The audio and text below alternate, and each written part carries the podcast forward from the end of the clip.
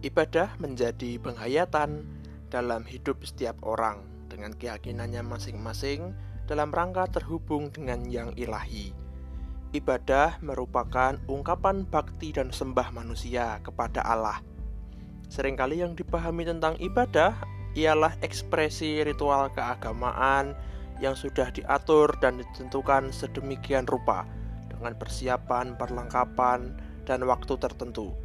Kelemahan dari pemahaman ini ialah terbaginya kehidupan orang antara yang dianggap kudus atau suci dengan yang biasa atau tidak kudus.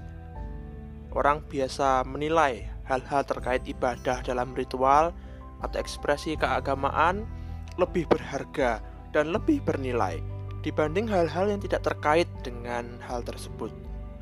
Padahal pemahaman tentang ibadah bukanlah sesuatu yang terbatas dengan ruang dan waktu tertentu. Roma 12 ayat 1-2. Karena itu saudara-saudara, demi kemurahan Allah, aku menasihatkan kamu, supaya kamu mempersembahkan tubuhmu sebagai persembahan yang hidup, yang kudus dan yang berkenan kepada Allah.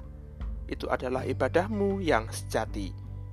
Janganlah kamu menjadi serupa dengan dunia ini, tetapi berubahlah oleh pembaruan budimu, sehingga kamu dapat membedakan manakah kehendak Allah, apa yang baik, yang berkenan kepada Allah, dan yang sempurna. Ibadah sejati dalam ayat tersebut ialah ketika manusia mempersembahkan tubuh sebagai persembahan yang hidup, artinya mampu berbuat dan bertindak. Yang kudus dan berkenan kepada Allah, artinya hidup seturut dengan kehendak dan firman Allah. Manusia hendaknya tidak terhanyut hal keduniawian yang fana, tetapi berubah dalam budinya, sehingga mengetahui tentang kehendak Allah dan yang berkenan kepadanya. Ini berarti, ibadah adalah seluruh keberadaan dan kehidupan manusia di hadapan Allah. Manusia sesungguhnya tidak pernah tersembunyi di hadapan Allah, sehingga memahami ibadah secara sempit hanya dalam sikap, ritual, tempat, atau waktu tertentu adalah hal yang kurang tepat.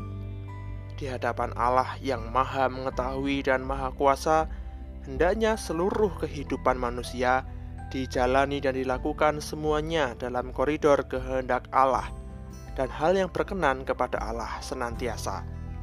Hal itulah ibadah kita yang sejati, ketika kita senantiasa hidup dalam kehendak Allah setiap waktu sepanjang hidup kita.